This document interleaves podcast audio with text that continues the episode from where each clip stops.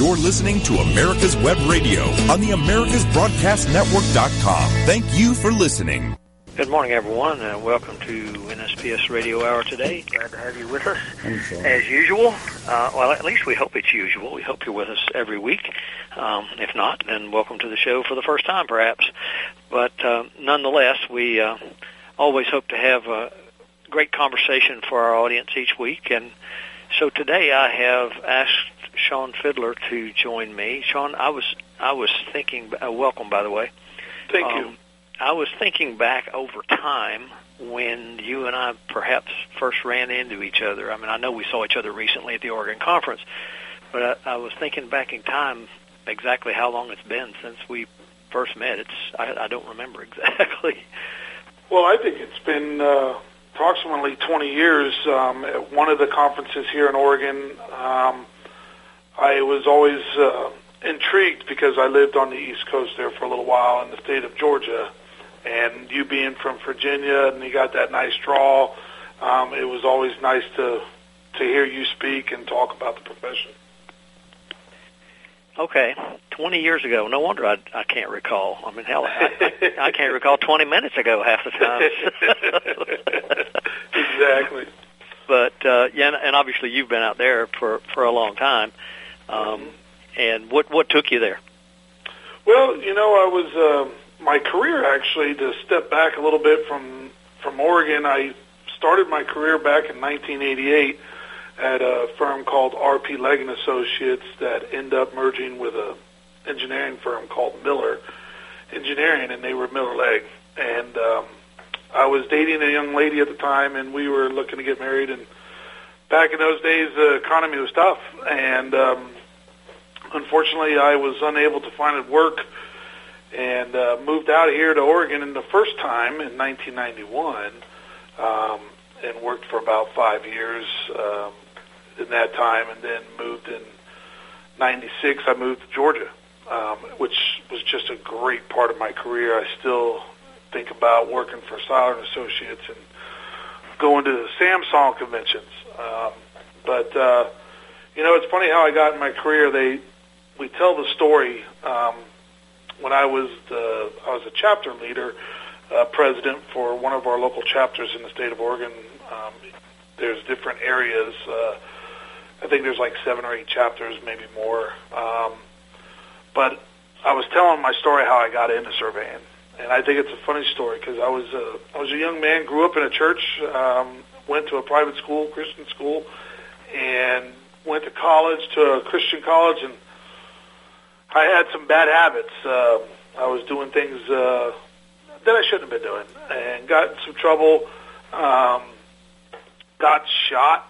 That's a that that probably surprised you a little bit, but got shot. Um, and uh, after that, about a year later, I got in trouble one more time, and I finally learned my lesson when I was unfortunately sitting in a jail cell. And about a week or two later, after getting out and dealing with things, my father was a police officer, and he was a concrete finisher. And uh, so being around construction sites all my life, uh, either with my father or my grandfather, who was a superintendent, and to give one quick little story, I remember one time seeing surveyors when I'm sitting on top of this seven, eight story building cleaning the roof, and I'm looking at these guys. They come out and they bring out a tripod and they put on an instrument, and then they get back in the truck then they come back out and they put some sticks in. Then they go to lunch. Then they come back and they sit in the truck a little while. Then they get out and they go and visit all those sticks again and they put marks on them. And um, I was like, gosh, they got a great job. And uh, but getting back to my story, my father uh, was a police officer as well, and he stopped a burglary at RP Legg and Associates, uh, my very first survey job. And um, for that, I was I just had odds and ends jobs after I dropped out of college. I was working at a Napa auto parts store selling auto parts. And uh, so my dad started talking to the survey manager and asking what kind of things you you guys do. And he says, oh, you know, we do this and that. And he goes, oh, what kind of experience you need? He says, well, I don't know about experience, but he's, he, does he enjoy the outdoors? Well, I back then I did a lot of hunting and fishing. Went to the Everglades on a on a regular basis to just camp and live out in the wild. And He goes, well, is he good with math? Well, I was one of those guys that I enjoyed math in high school, and I was very good at it. Uh, my major in college was to be a math teacher, and then I was going to work as a part-time teacher and a firefighter is what my goals were when I was a senior in high school. But so my dad told me to go fill out a job application, and I did. And uh, 31 years later, here I am still surveying. So I, I think that's kind of a unique story. Um, but uh, Oregon has been really good to me. Um, I've been out here for the last 20 years now. That's about the time I first met you when I was getting close to uh, getting my LSIT at the time, uh, my FLS certification. Um, but uh, you know, um, Oregon, uh, it's a great state to work in if you're a young surveyor. I when I worked in Georgia. I don't know about you in Virginia, but you still had to go down to the tax assessor's office, get some information, go to the courthouse, get some more information, and hope to find a survey.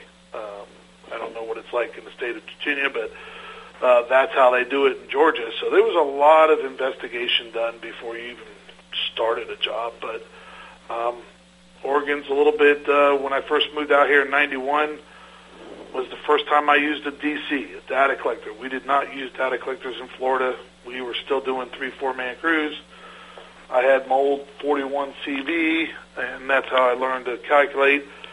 But boy, the first time I used the tripod data systems, the TDS 500, I thought that was just that was golden. And I I used it all the way up to the last year or so. I used the TDS software uh, uh, platform um, for all the crews that I've been running since uh, since 2004 when I started my own business. So you've you've had um, the business there quite a while.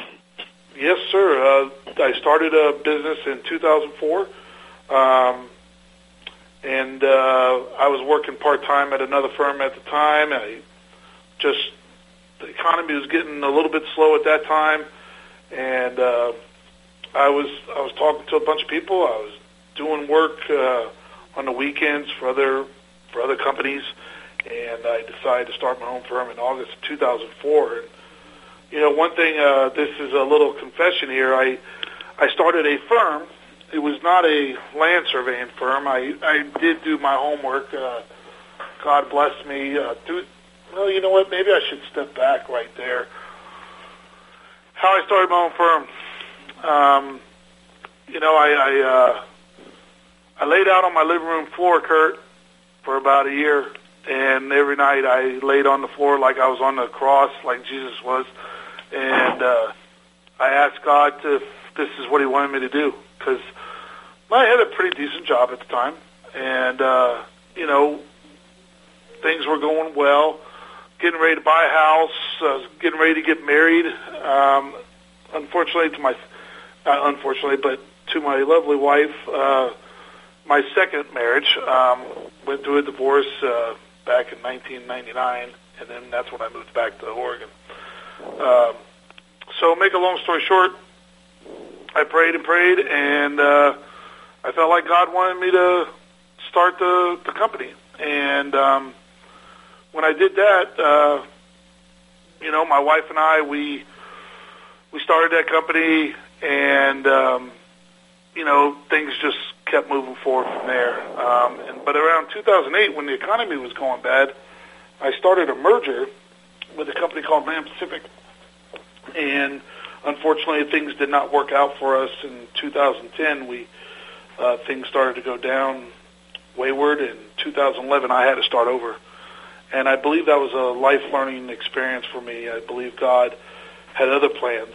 Um, my goal was uh, to start a young firm and today I would consider it not just a professional land surveying firm that concentrates on um, one of the points I wanted to talk about was serve the public um, you know, and that's to always give a uh, fair price, uh, you know, um, responsiveness, um, and uh, it's. I've been blessed ever since.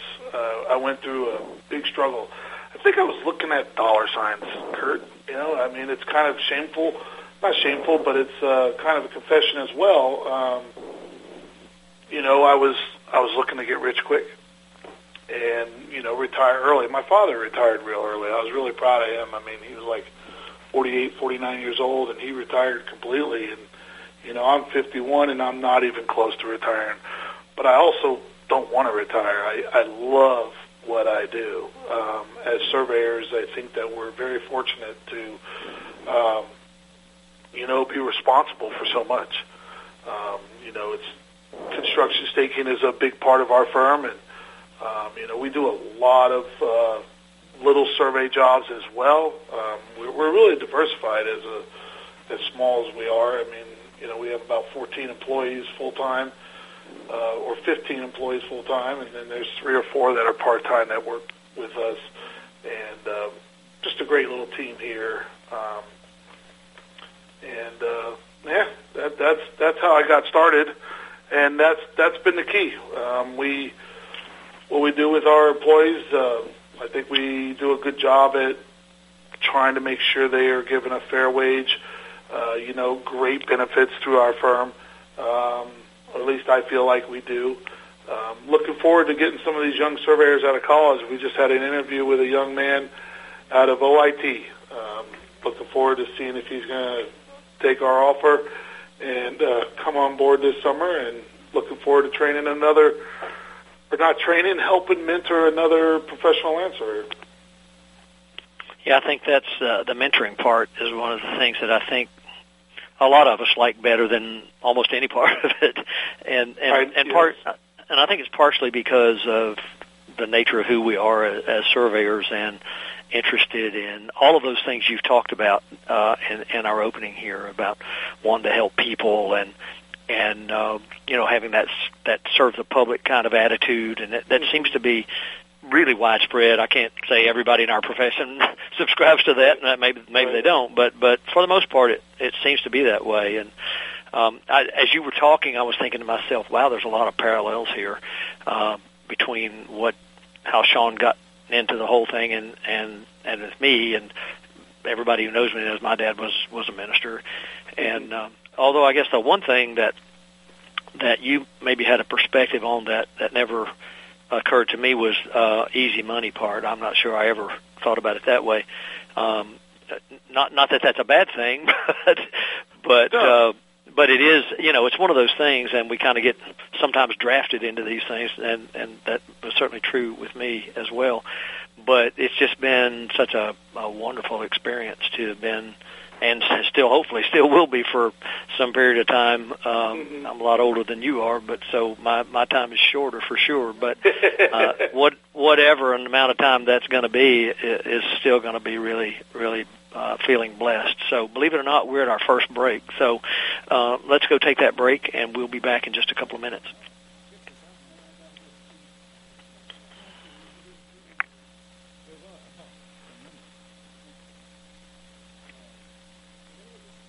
So we got two minutes here. Is that correct? Quick Stakes is your answer to staking. Lightweight, easy to ride on, easy to use, easy to find, and won't break your back carrying them like the old-fashioned wooden stakes. Have you tried a sample? If not, get a pen and paper and write down this number. 800-438-0387 or go to quikstake.com. That's Q-U-I-K-S-T-A-K-E dot com and order your samples. Ask your surveying supply dealer for quick stakes today. Whether cruising the strip in a 57 Chevy or taking the family on a vacation in a 71 Oldsmobile Vista Cruiser, you need to tune in to Classic Cars with Steve Ronaldo and Jim Weber every Saturday from 8 to 9 a.m. on americaswebradio.com. Quick Stakes. Does your survey supply dealer have Quick Stakes? If not, demand that they start carrying Quick Stakes. Did you know that Quick Stakes are better for your back than your local chiropractor? Lightweight and easier to use than the old heavy wooden stake. Order a sample today and prove it to yourself. Quick Stakes, your back friendly stake. You're listening to America's Web Radio on the AmericasBroadcastNetwork.com. Thank you for listening. Quick Stakes. is your answer to staking. Lightweight, easy to ride on, easy to use, easy to find, and won't break your back carrying them.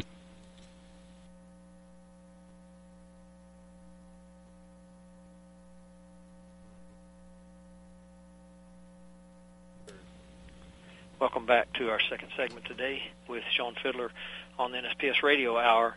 Uh, as we were saying when we were getting ready to go to, to break, Shaun, lots of similarities, and uh, perhaps that, as I said, maybe applies to a lot of other people too.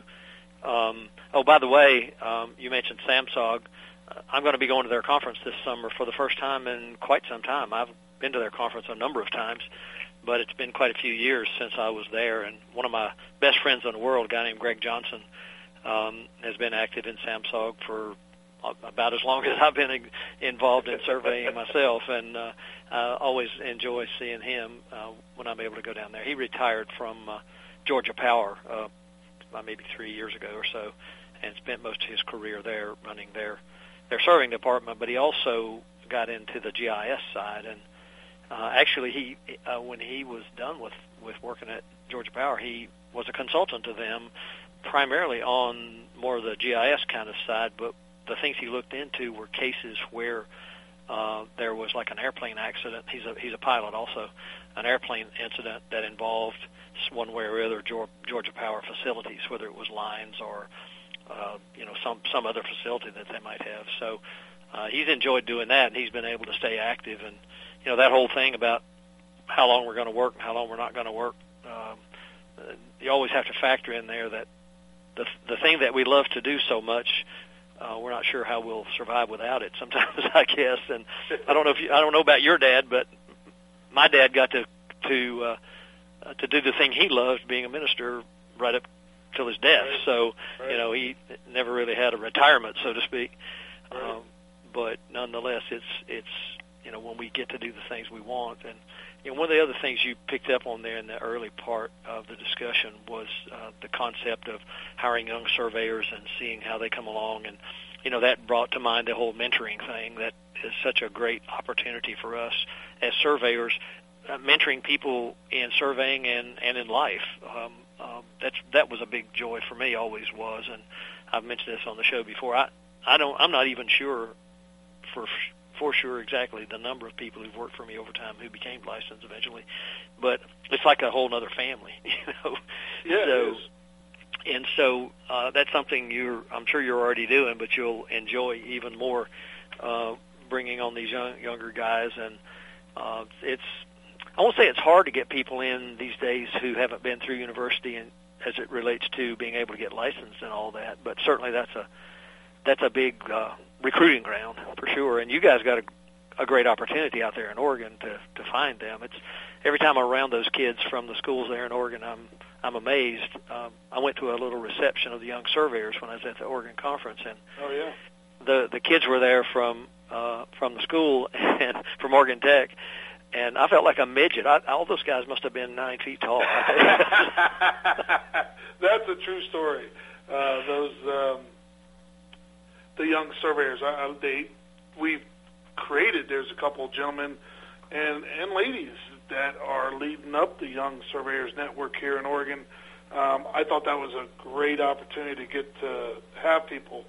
Um, you know, I've just been one of those that's been fortunate. You were talking about mentoring. I remember one time, um, one of my associ- uh, not one of my associates, but one of the associates of a firm we was working for together uh, John Love was his name. I just thought that was awesome. Uh, his name, because um, John, you know, you got John in the Bible, and then Love is the greatest of all these. Um, but I was teaching someone how to do something on a data collector, or teaching them how to do some surveying or drafting, whatever it may have been. Because I was one of those guys that, when I got into surveyor and I really started to like it, you know, I wanted to soak up all information. I was working my way to be a head chainman. I was then I was working my way to be an instrument man. I just wanted to touch the instrument. I didn't, I couldn't touch an instrument for six months. I mean, now I got people. they're touching instruments, data collectors. They're doing it all within six months to a year. They're doing a lot of the technical side of things. You know, they know how to read those data collectors better than I do sometimes now. Um, but uh, I think one of the greatest things that was ever told to me is, Shaun, you should have been a teacher. I go, why? And he goes, well, because you get so excited when someone learns something, and uh, and I still today I get that way. Um, you know, you talked about mentoring. I have one employee. Um, he's like a partner. His name's Dave Roger, and he recently just got his license. And his entire survey career has been working for me. You know, his father and I we shared we shared our faith together at another firm, and I got to know him pretty well. And I got to the point that I needed a a technician in the office to do drafting because there was times I just I had too much business stuff to do.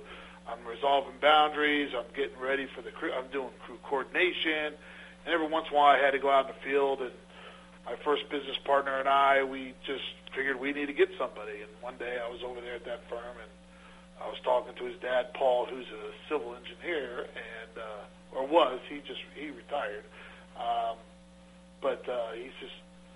So I'm looking for a draftsman. I said, "Do you know anyone that's got CAD experience?" He goes, "My son does." I go, "What?" And he says, yeah, my son just lost his job like two days ago. So I told him, I said, well, have him come in. And I remember when that young man came into my office, I just like, that's the guy. You know, and I looked at him and I'm like, that's the guy. And uh, sure enough, he has been. I mean, um, you know, that, uh, and I, we, we do a lot of that here at our firm. We've, most of the guys that are in my firm have not been from – like the school. Like I'm looking at this young man right now and going to be writing him an offer letter. Make a long story short, he's the first one I've. I mean, I've had. I've told a lot of the students, "Hey, give me a call," you know. But we live way up in the north side. You know, we're up here in the Portland area, um, just outside, just east of Portland and Damascus. And um, so, with that said, I've never got anyone, but we're always word of mouth. I mean, we have people I've hired. My my stepson came to work for me back in 2006, same amount of time as Dave Roger, and he's just been he's become a great technician. Um, you know, Matt Taylor is just uh, he's one of those good guys. You know, I remember when I was young in Florida. Curt, this is a great story. This guy, he was 50 years old, and he had a hat that said 50 and feeling nifty. But that man could take a 16-pound sledgehammer and not in each hand and swing it and hit that bull prick to put a piece of wood in the ground, a wedge, so we could put a tack in it and call it a hub. That's that's a whole long story there. Um, that's the that's the that's the pure definition of what a hub is in the survey. Um, what is uh, it's a book. Definitions of surveying, it's called. Oh yeah. Uh-huh. And uh, and the definition of a hub is a wedge driven in the ground, usually flush with a tack in it. And here in Oregon, we call we put hubs in the ground. We call them hubs, but they're really wedges. We put wedges in the ground. We put a tack in it, but we call it a hub and tack. And I always tell people it's a hub. It's not a hub and tack. But anyways, it's a joke. You know, speaking of the hub and tack thing, uh, it takes me back to early days in the '60s when I first started surveying in the mid late '60s, and um, had an old party chief. It was on a DOT crew back in those days, and you know he was he was a typical curmudgeonly kind of guy, and uh, had little little patience with those of us who were trying to learn. And um, we had a guy, actually, it was a friend of mine who was working with us for a summer, and you know used to write on the on the stakes with with a like a crayon. It was referred to as keel.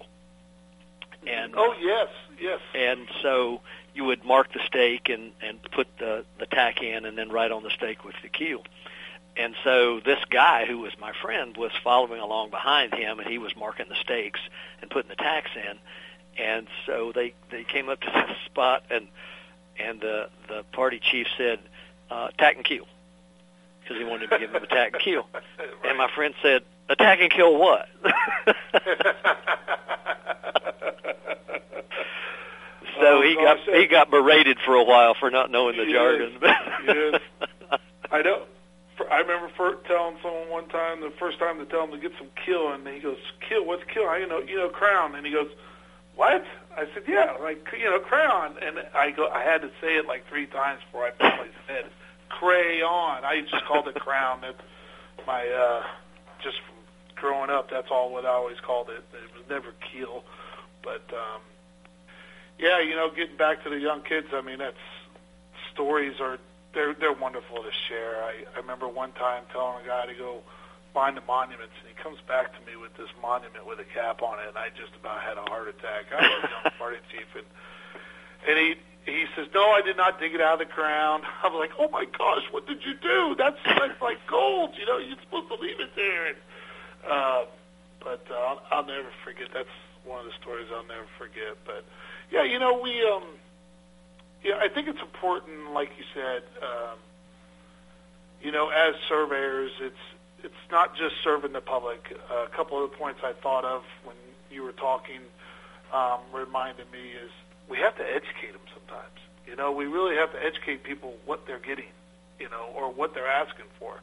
You got to ask them the right questions. You know, what is it that you need? You know, someone says, "I need a survey." Well, what, what kind of survey? You know, are you looking up to put up fences? Are you going to de- develop the land? Do you want to subdivide the land? You know, um, we we have a thing called partitioning the land. You know, we can do property line adjustments. You know, sometimes it that's the part of the job I think I I enjoy the most sometimes is when I'm educating the layperson, as we would call it. You know. Well, you, you know, um, that now that you mention that, it, it it's astonishing to me that that education, uh, interaction with the clients, asking the questions. Uh, it sounds like a really simple and typical thing that anyone would do. But in my time in the profession, I've run across so many people who who don't ever want to do that. I mean, it's like uh, I've had people say to me, "I became a surveyor so I didn't have to talk to anybody." But but the the whole idea, as you just pointed out, that idea of client service and and making sure you understand what it is they're trying to accomplish, rather than just say, "Okay, you need this," without actually talking to them. right. So exactly. it it is amazing to me that that that isn't I hope that's being taught in school. I, I don't know if it is, but maybe they maybe they think it's going to get taught once they get into uh, the workforce. But sometimes it doesn't. I mean, people get busy, and per, I think maybe even more so when you're working in big firms where you have a lot of different layers. You know, my Correct. my businesses that I owned by myself uh, were always small. Um, I was in partnerships, bigger companies with people, but even then, I had my group. You know, my survey group. So we were. Right we were like family, and uh, that, that's just always maybe, maybe you and I come by that by that uh, religious upbringing, perhaps. No, I, I don't know, but but uh, Well, you know, it's funny you, you brought up religious. I mean, I have a book that's on my desk, and it's called Proverbs for Mhm. Business. And, you know, and it just it, it, it each day you can go throughout the whole year and read this book, and uh, but you know, some of the headlines I, I just some of them I remember. It's do you take care of the small problems before they become big ones? You know, and it talks about Luke. You know with the woman where she lost one coin, you know, she turned a light on to find that one coin, right? Um, it's like the sheep, you know, Jesus always, there's always that one sheep. He'll leave the herd to go get the one sheep.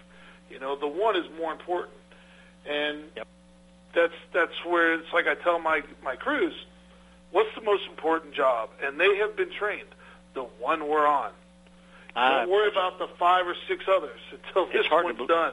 You know? it's hard to believe, Shaun, but I think we're ready for another break. Break. My stopwatch kind of stopped on me, but we're at the right time during the hour. So let's go, go. take our break, and David will tell us if we're wrong. But I think we're ready for a break. All right.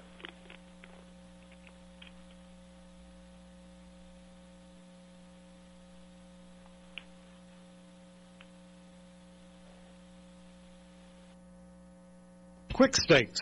Does your survey supply dealer have Quick Stakes? If not, demand that they start carrying Quick Stakes. Did you know that Quick Stakes are better for your back than your local chiropractor? Lightweight and easier to use than the old heavy wooden stake. Order a sample today and prove it to yourself. Quick Stakes, your back friendly stake. This is Daryl Pullis inviting you to listen to America's Homegrown Veggie Show right here every Saturday morning at 10 Eastern Time.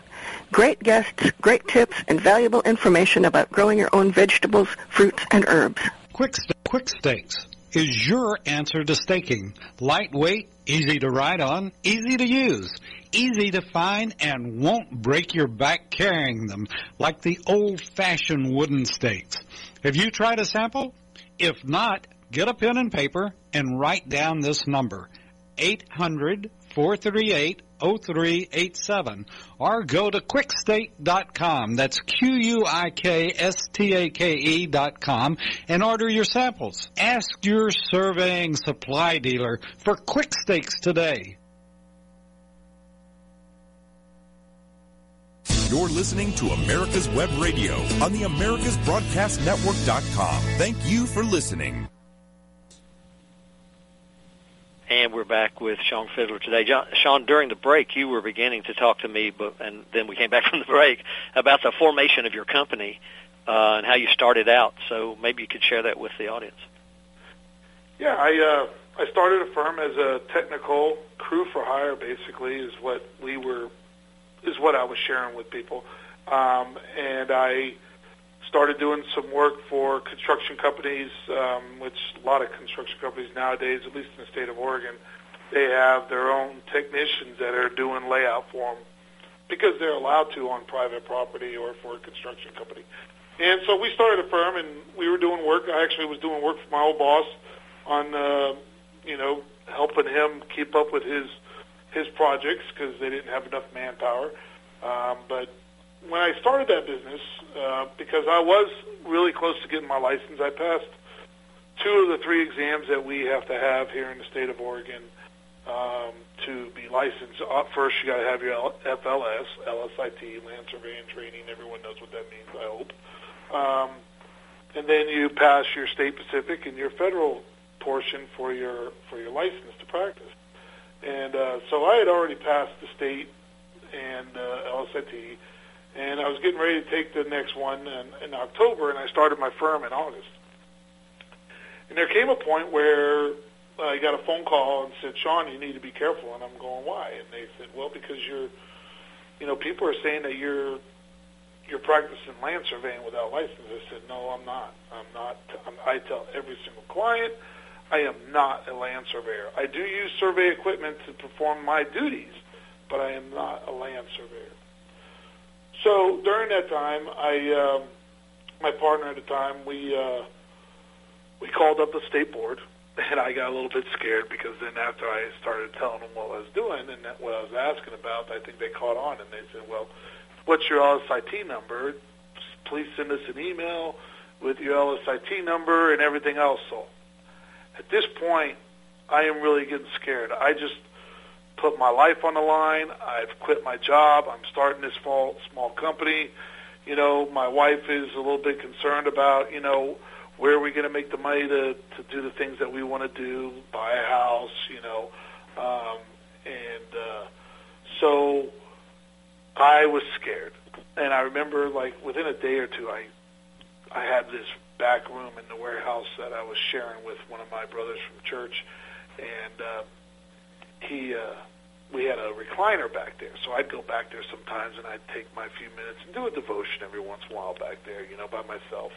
And uh, I opened up my Bible to that day, Curt, and it's a true story. Four times I did this, and I opened up to Psalms chapter 39, and the first words that are in the verse one says, "Do not fret when evil men succeed, for the Lord will take care of them." And I was so excited when I saw that. I, I shared it with Bill, and then I shared it with my partner, and then I shared it with someone else. And every time I'd open my Bible and I'd tell them, and I'd say, "Oh my!" You know, I just had that. You know, the goosebumps come through your body, and uh, so that day, CMT, and ever since then, still stands for Christian Man in Training, and that's that's all I am. Uh, I'm just a Christian that's trying to do the best that I can every day. Do I do I fail? Yes. Do I succeed? Sometimes. I, I hope that I, I succeeded enough to to share grace.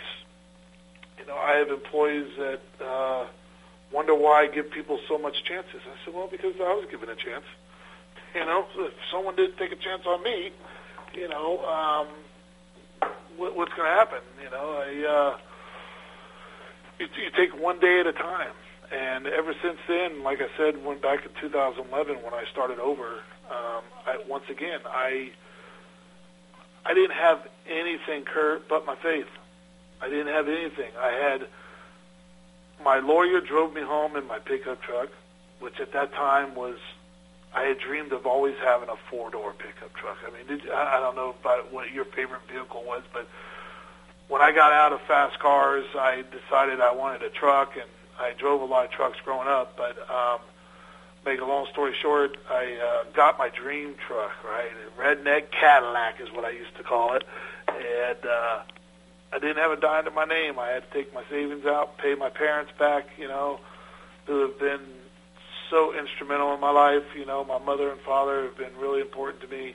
Uh, they worked hard. They did the best they job they could, and they served the public as well. You know, my dad being a police officer, my mom was a was a nurse. You know, and I became a surveyor, and I I share that with people. I said I may not be a cop, and I may not be a doctor, you know, or a fireman. I said, but we still serve the public. We just don't get that recognition. We protect yeah. people their bona fide rights to their property, what the BLM says, right? I mean, um, yeah, I sometimes surveyor. say to people a little tongue in cheek that becoming a surveyor was the closest thing I could come to being my dad's profession, which was being a minister. Exactly. Um, but it was it was from the side of the fact that our whole life is devoted to helping people solve their problems, exactly, um, or to help them straighten out some kind of issue they have, or whatever the case may be. Um, it, it was just um, one of those things instilled in me, and obviously it was in you as well, growing up. That you know your your life is really about service, and uh, mm-hmm. so just being able to do that um, in a way that is something you really enjoy. I mean, I you know I've like most people in the profession, I'm like you. I'm I'm sort of a, uh, a math geek and a puzzle worker and all the things that we surveyors are. Love um, puzzles. But uh, yeah, you know, it's a, I call it the parcel puzzle, and so it's just uh, exactly. uh, everything works out that way. I'm curious. You talked about your LSIT.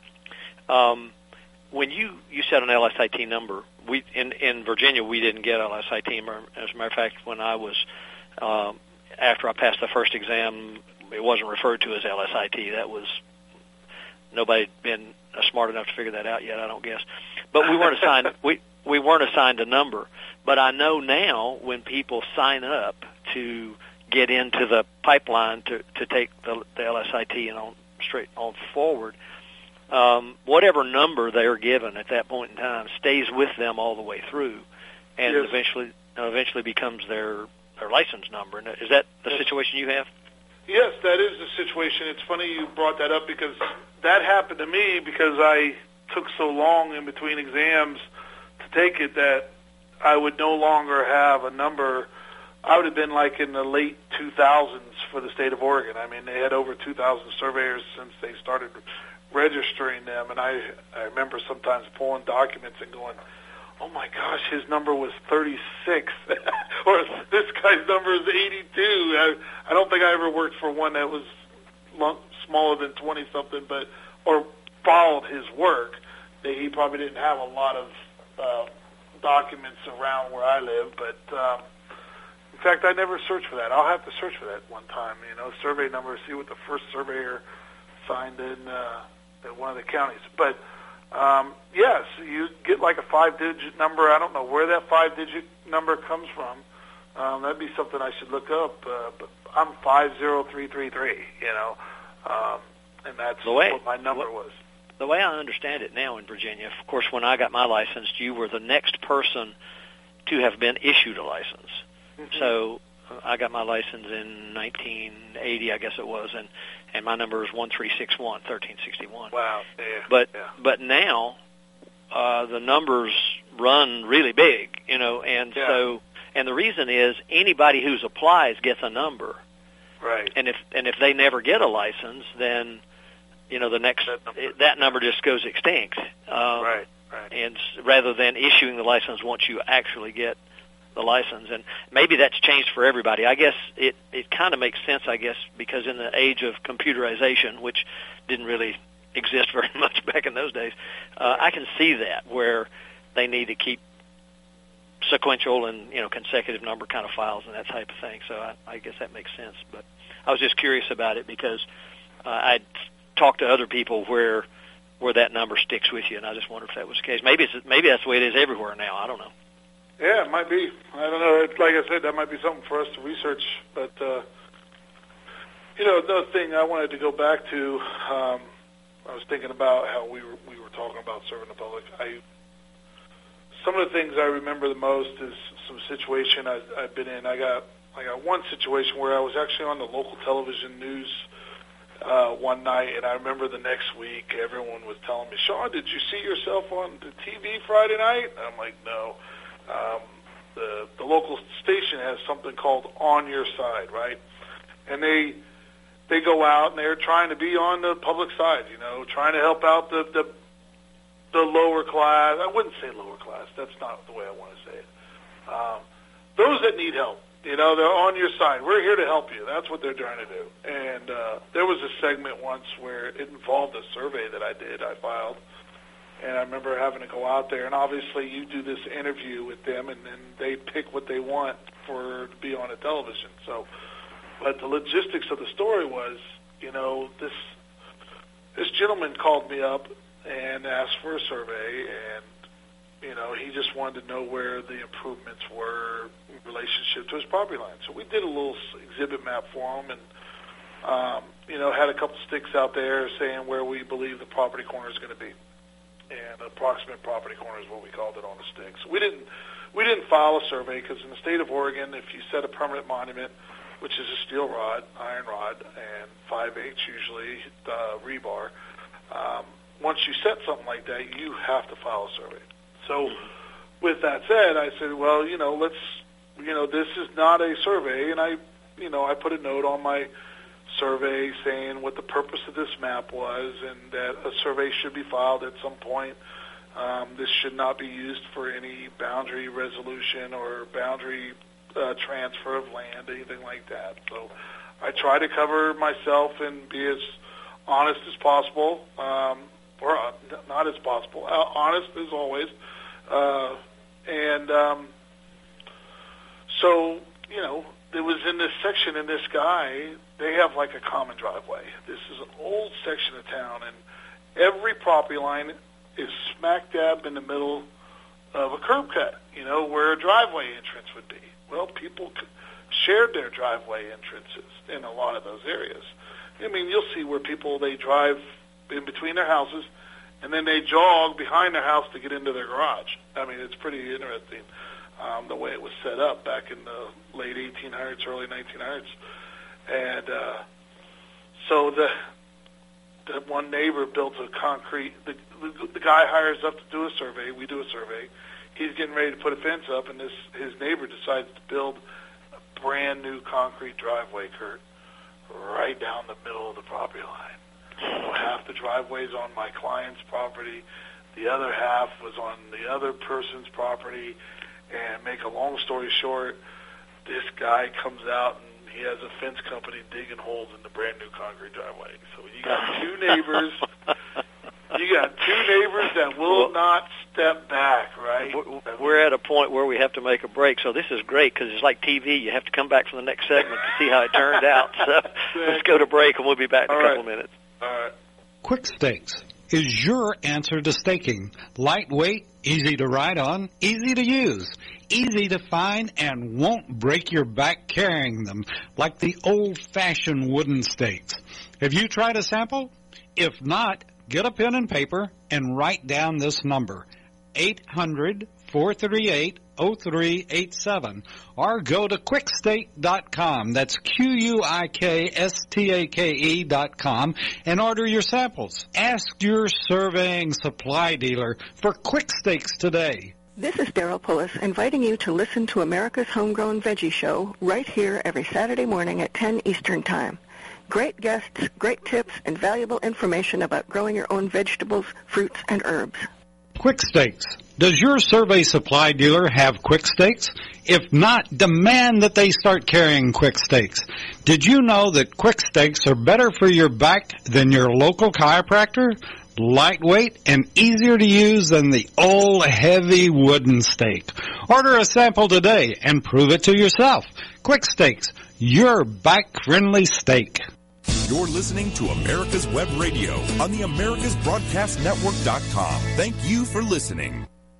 Shaun, I don't know if you ever remember, this was, gosh, I'm not sure how long the guy was on the radio, but he was on the radio for decades. His name was Paul Harvey. Yes, I and, do. And he had a show, and I listened to him uh, even when I was in college, probably more than any other time, because Yeah. oftentimes I'd be getting out in the middle of the day, driving back to my job, Yeah. and uh, at the end of the show, it was always the rest of the story. We're going to tell the rest of the story right after the break. So um, we're Paul Harvey today, so we're, we're we're coming back for the rest of the story. So, uh, anyways, uh, what happened? I was, t- I think I, we stopped right at the point where the guy started digging the holes in the brand new concrete driveway. You know, obviously the two neighbors, neither one of them was backing down. Um, and I got a phone call from the radio station. I was sitting there writing checks at my office. And when they said they were KATU News, did you, is the Shaun Fidler there? He did a survey on, I was like, could you hold on two seconds? I was yelling and, hey, find that job on this such and such, such and such, you know, and, and bring it up to me. I signed checks. I called them people back up and I said, hey, I'll be right down there to the interviewer. And uh, two things on that whole segment that most of the other surveyors, because it was amazing how many people started talking about me on some local blog. And someone called me up and said, Shaun, they're all talking about you on the blog. It's just lit up, you know. And um, people were actually getting a copy of my survey, doing their own research, and looking if I did a good job or not. and I was, I was like, wow, you know. And I'm so glad I'm not caught up in Facebook. I mean, every once in a while I, I check it out when I'm traveling or something because it gives me something to read or do and catch up on my kids and my parents. But um, I'm not much one of the social media crowd, and uh, so anyways, to hear that this was going on was was just crazy. And I remember reading some of the compliments, but I remember going out. And the, the other thing that was so funny is these people, they took a wheel and they said, and he measured it 50 feet exactly. I'm like, oh my goodness, this is embarrassing. Because you know how wheel, I, I've seen wheels, they can be accurate sometimes, but most of the time they're, you know, I remember someone uh, doing a baseline along the highway. We were doing an ODOT job, Oregon Department of Transportation work, and uh, they used a wheel to set all the stationing. And well, by the time they got 2,000 feet down the road, they were 15, 20 feet off. Oh yeah, sure. Oh, and it was, um, we had to go back out there. They had one thing that was going in wrong. They said, this is not looking right. It's not where it's supposed to be. And sure enough, I go out there. Yes, sir, this is wrong. We're going to have to restake it all today with the instrument and redo the stationing. So we had to go and cross off all the old stationing, put new stationing in, and like I said, 15, 20 feet. But so I went out there and, like I said, did the interview, and it, you know, it was the bottom line, in my opinion. You know, it's, I'm not a lawyer. I hope I haven't said anything wrong, or, but uh, you know, it was just typical situation where people do not want to meet in the middle.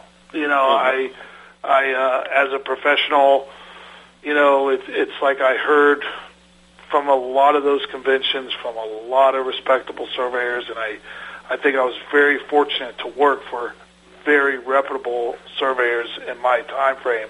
I mean, starting from Mr. Legg down in South Florida to Shucks, to Wade Donovan and Keith Seiler and Michael Gates, who used to be my boss. Now he works for me, and we we actually work together in a 501c corp, Livingstone Outreach, for kids in Liberia to get an education and housing and, and food. You know, just their basic needs. Um, but uh, you know, with that, I was thinking of I've been in people's living rooms and I've been in their kitchen tables, and I'm explaining to them the map when there's encroachment issues. And I think this is one of the situations where I really respected this other surveyor, and I still respect him today, because the neighbor was yelling and screaming at me the one day, and I told the guy, I said, look, I said, all I'm here to do is do some measurements today. I am going to be walking down your property line. Just wanted to let you know. And he, he was giving me his two cents about his neighbor, and I said, you know, I said, that's none of my concern. I said, but you know what I'll do? I said, I'm going to tell my client that I'm going to provide you a copy of my survey, right? So I gave him a copy of my survey, and I didn't wait no. I think there's like a time limit if they have to ask within a certain amount of time you know, I have nothing to hide. You know, and that's the best feeling as a surveyor. I tell people, you can't be a liar. Because you are not going to make it in this business if you do that because you have to be, people expect us to be as accurate as possible all the time, you know, and uh, there's certain jobs you don't have to be when you're staking out sewer, you know, your alignment could be, could be within a couple inches, but you better make sure those elevations are good because that's the flow. Exactly. And that's what's important, you know, um, yep. making sure that that stuff flows. So, you know, it depends on the situation, but so what happened was I'm in this person's living room and I got a phone call from another surveyor at, while I'm sitting in this living room.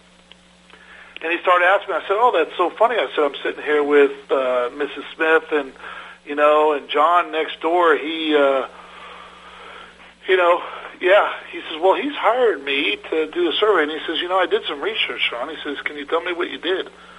So I start. T- he goes, oh yeah, I was going to have to tell my crew to look for that, and I found this. And he goes, yeah, I was going to have him find that, and then I told him how I calculated the block. You know, there's a lot block. It's pretty much self-explanatory if if everything measures. You know, unless you have to do some type of proportioning or um, because of excess distance or you know or less distance, you know, if you, the block is smaller or bigger. And uh, so I told him I did and what I found and how I justified my map. And he goes, okay, well, I'm going to tell the guy that your survey is good enough and uh, move on. never heard, never heard anything from that neighbor again. Never heard anything from my client again.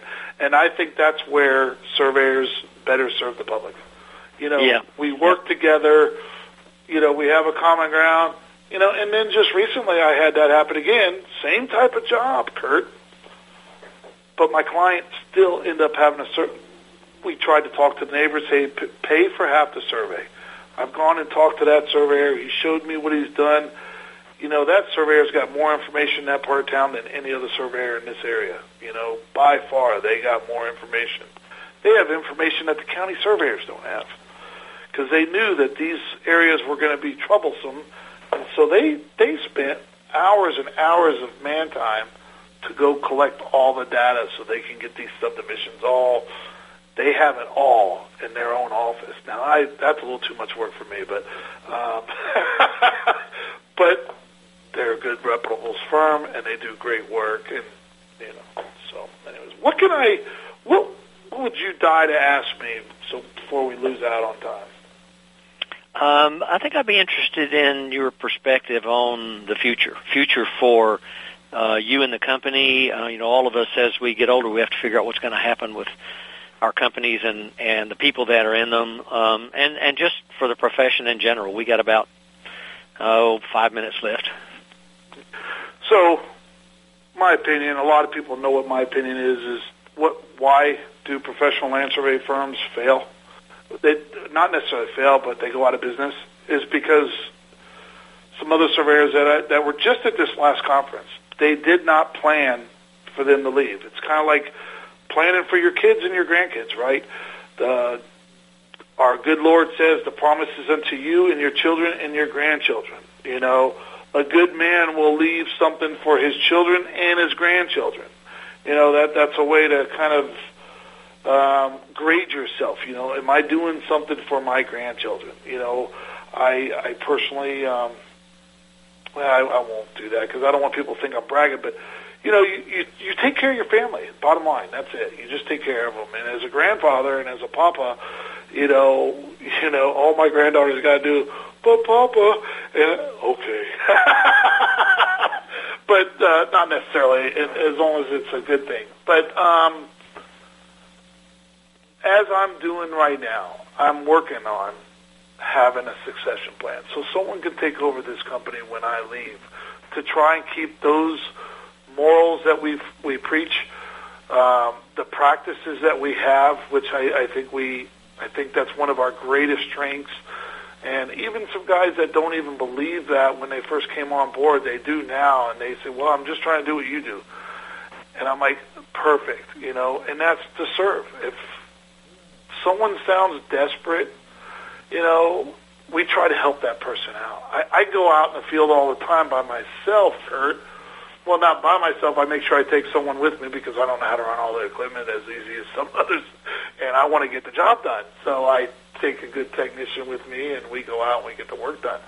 And I think that's what we need to do as as professionals is continue to share that attitude and what we do. We are there to serve them. The future of the business it's changing. You know, I've I've heard a lot of speakers talk about, you know, the professional surveyors are going to be these guys with ties and coats on, sitting in an office, you know, and looking at a computer. I don't see that happen. I think there's too many laws, personally, about boundary evidence. Uh, what stands to be a boundary line? You know, you go to court, they're going to be looking for lines of occupation. How long's that fence been there? Has the two neighbors agreed upon that fence over the last 50 years? Well, if they have, that that could be the property line, right? This is this is all these common things that surveyors go through sometimes. Is where is the property line? And uh, I think they're always going to need that. I, I don't. Too many times in my career so far, I got about a half a dozen on my hand that I've seen the GIS system be very accurate, and I've seen the GIS be very wrong. I mean, terribly. I mean, we're talking like 30 feet. Mm-hmm. I remember having a conversation with a local city saying, hey, these people are going to have to do these type of improvements. Oh, no, they're not, Shaun, because the right-of-way is right here in front of the sidewalk. And I'm like, no, the right-of-way is behind the sidewalk by about a foot. It's six feet behind that line that you're showing on your computer. Well, you better tell the county surveyor. To I said, I am a professional land surveyor, sir. I'm not trying to be smart or anything. I'm just letting you know I'm the professional surveyor that's doing the work. I'm also doing the planning here. I'm helping out my client by doing this. Well, the county surveyor needs to write me a letter telling me that Shaun's got it right. And I was like, "Are you kidding me?" So I did go and talk to the county surveyor, and sure enough, and you know, I haven't had a problem with the city for a long time about since then. But you know, I mean, that's you can't just look at a map and think that that's accurate, it's, unless right, it's stamped and you know.